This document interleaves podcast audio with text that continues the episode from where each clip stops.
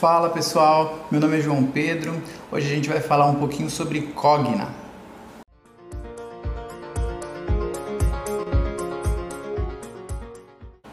Finançasefundamentos.com Fundamentos Cogna. Eu gosto sempre de começar dizendo que isso aqui não é uma análise nem substitui uma análise. É, a gente apenas vai no site de relacionamento com o investidor da empresa, consolida os dados e organiza de uma maneira para deixar ele mais amigável para o investidor casual. É só isso. Aqui alguns dados relevantes: razão social, CNPJ. Uh, ah, o escriturador é o Bradesco. Se você tiver ações da Cogna, na hora de declarar o imposto de renda, você é o Bradesco que vai é, fornecer o seu informe de rendimentos. A empresa trabalha aqui no ramo da serviços educacionais, tá? Aqui está o site do relacionamento com o investidor, se você quiser dar uma aprofundada no teu estudo. A empresa é listada no novo mercado. Isso por si só já garante apenas ações ordinárias, o que é bom, e com 100% de tag along.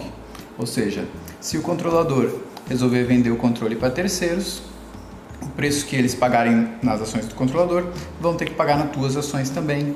É uma proteção para o acionista minoritário. Isso é bom.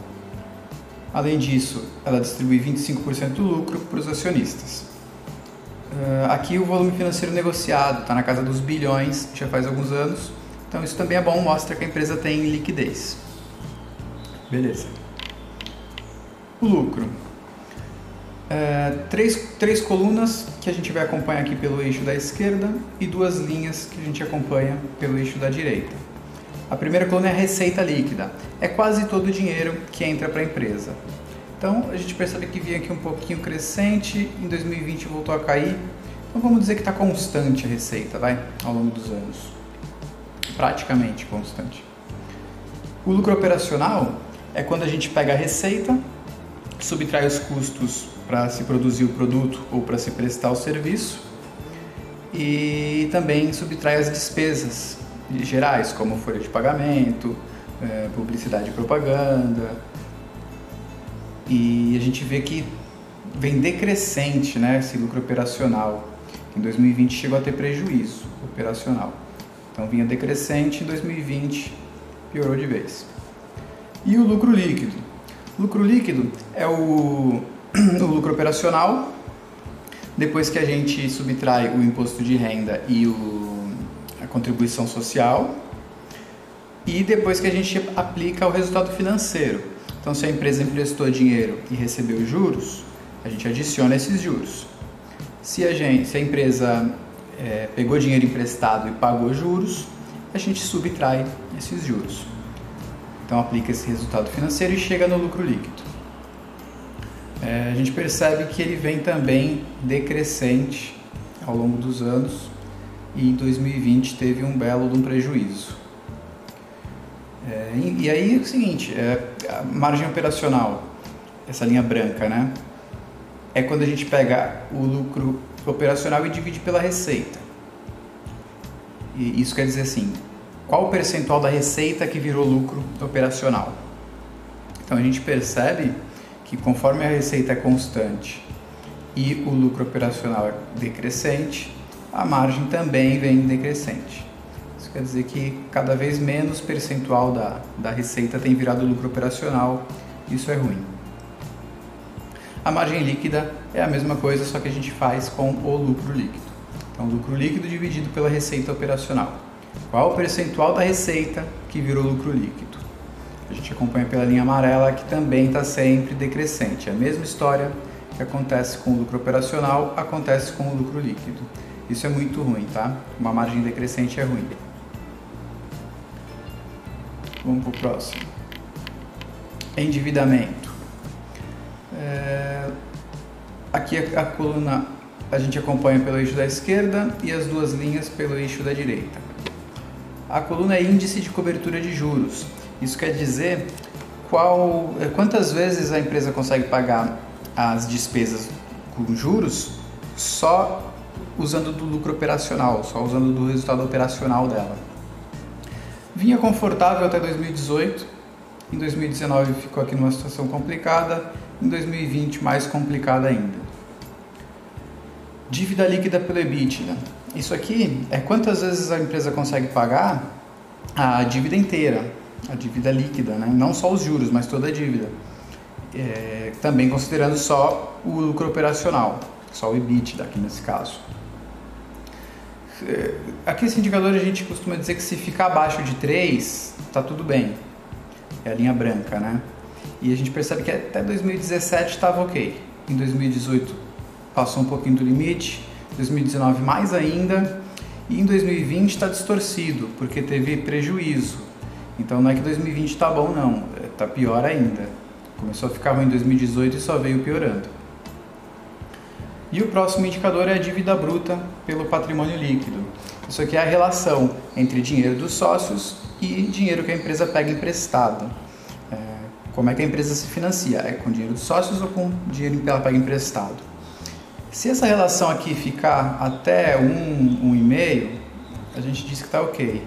E parece que está bem no limite ali, né? Veio aumentando ao longo dos anos e está bem dentro do limite aí de 1, um, 1,5. É, então assim, a empresa em 2018 começou a se endividar e não voltou ainda para os níveis confortáveis que a gente gosta. Então, tá sim endividada.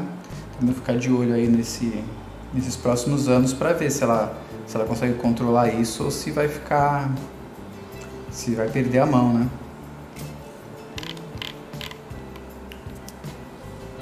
Próximo, crescimento. É, a gente percebe aqui a coluna que a gente acompanha pelo eixo da esquerda e as três linhas que a gente acompanha pelo eixo da direita. A coluna é o FCL CAPEX, indica quanto dinheiro sobra para a empresa depois que ela reinveste em crescimento, em imobilizados e intangíveis. Vinha tudo bem aqui até 2017, em 2018 caiu bastante, 2019 2020 não tem sobrado dinheiro. O, que a empresa tem reinvestido é, nela mesma tem consumido todo o caixa operacional. Isso é complicado. Não é bom não. CAPEX pela depreciação e amortização. Isso aqui indica como é que a empresa recompõe os ativos depreciados. Tá? Se esse indicador ficar até 100%, indica que a empresa está apenas repondo os ativos depreciados. Se ficar acima, como é o caso aqui da Cogna, significa que a empresa está reinvestindo em crescimento. E é o caso mesmo. É, principalmente aqui a partir de 2017, 2018, ela começou a reinvestir. É isso que esse indicador mostra. E deu uma maneirada aqui em 2019, 2020, segundo esse indicador, mas ainda perto do 100%. Então mostra que ela tem reinvestido em crescimento. CAPEX pelo FCO.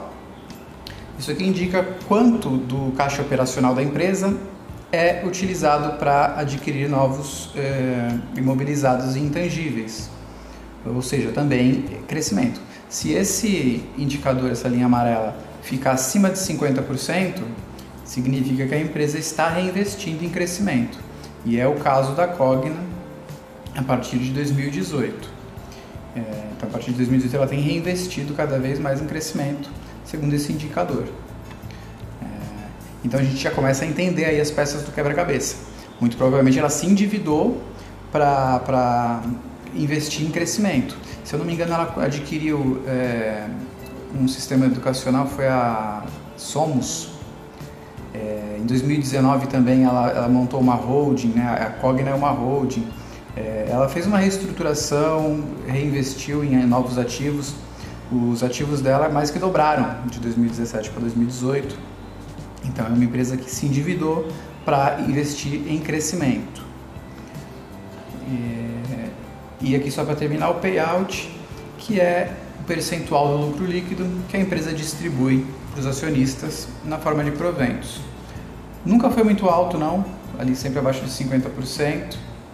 Aqui, como o lucro foi muito baixo, isso aqui acabou subindo. E em 2020 não teve lucro, então não tem distribuição de proventos. Então é uma empresa que tem investido em crescimento, tá? Principalmente a partir de 2018. Eficiência. É, na coluna é, azul aqui que a gente acompanha pelo eixo da esquerda, eu repeti o lucro líquido. E os três indicadores de eficiência são as linhas que a gente acompanha pelo eixo da direita. O lucro líquido a gente viu vinha decrescente, em 2019 foi quase zero, em 2020 foi negativo. O ROI é, é, é quanto o lucro, quanto lucro a empresa consegue gerar a partir do patrimônio líquido. E a gente percebe que vinha até bem aqui até 2016, 2017, mas entrou numa derrocada e vem de mal a pior, né? Nos últimos três anos. O ROA é, é quanto lucro a empresa consegue gerar com, o, to, com os ativos, considerando todos os ativos, tá? Todos os bens e direitos, é, quanto lucro ela consegue gerar com isso. Também vinha, vinha bem, vinha constante, mas em 2017 para cá entrou numa derrocada. A empresa vem, vem perdido eficiência. E o ROIC é, é quanto lucro a empresa consegue fazer considerando o dinheiro que ela usa para se financiar, considerando o patrimônio líquido, que é o dinheiro dos acionistas, mais a dívida líquida, que é o dinheiro que ela pega emprestado para se financiar. Então, considerando todo isso, todo esse dinheiro, quanto lucro ela consegue gerar, lucro operacional, nesse caso. E também vem numa decrescente, né? É, os três indicadores mostram que a empresa está cada vez menos eficiente. É, essa, essa, esse investimento em crescimento que ela tem feito ainda não mostrou frutos, ainda não vingou bons frutos, tá? É, precisamos acompanhar no futuro se, se, se foi se esse investimento vai ser acertado, se isso vai gerar bons resultados no futuro. Por enquanto, não tem mostrado isso. É, até porque a empresa pegou um momento difícil, né? Ela investiu em crescimento em 2018, 2019, assumiu um risco e parece que esse risco se concretizou, porque aí em 2020 veio a pandemia, acertou em cheio a, a, o setor educacional e a empresa não conseguiu ter lucro. Enfim, pouco de azar também, né? Complicada a situação da Cogna. E para finalizar aqui os múltiplos. Uh, o preço da ação é aqui a coluna azul, a gente acompanha pelo eixo da esquerda e as três, os três indicadores de múltiplos pelo eixo da direita, são as linhas. Ação, o preço bastante volátil, como é natural de uma empresa que está assumindo riscos, que está investindo em crescimento. O preço tende a ficar mais volátil mesmo. O PL indica quanto a, o mercado está disposto a pagar pelo lucro que aquela empresa gera. Nunca chegou a ser um PL muito alto, nunca passou de 20 e veio baixando. Aqui está um pouco distorcido porque o lucro foi muito baixinho, né? E aqui também está distorcido porque deu prejuízo. Então mais ou menos aí um PL na casa dos 15, 20, a gente poderia dizer. Não é alto não, não é uma ação muito cara. O EV EBITDA, é a linha amarela, é quanto tempo a gente demoraria para recuperar o nosso investimento, considerando só o lucro operacional. Então a gente percebe que vinha aumentando e esse indicador está um pouco alto sim, 20 aqui é um pouco alto. Deu uma distorcida aqui por causa do prejuízo, mas esse indicador está alto muito em função do, do baixo lucro, né? O lucro vinha decrescente, então quer dizer, cada vez levaria mais tempo para a gente alcançar o valor de mercado da empresa. Então esse múltiplo está tá, tá subindo, está alto, mas é muito em função da, da decadência do lucro, ok? E aqui o PVPA, que é quanto o mercado está disposto a pagar pelo patrimônio líquido da empresa. Baixinho, próximo de zero ali, é, os múltiplos mostram que a empresa não está cara, não. Não é uma empresa cara, o mercado não tem grandes expectativas, pelo menos a curto prazo. É mais ou menos isso que a gente pode entender da, desses indicadores. Hum, e é isso, gente. Espero que tenham gostado. Para mais informações como essa, finançasefundamentos.com, tudo junto sem cedilha. E a gente se vê na próxima. Valeu!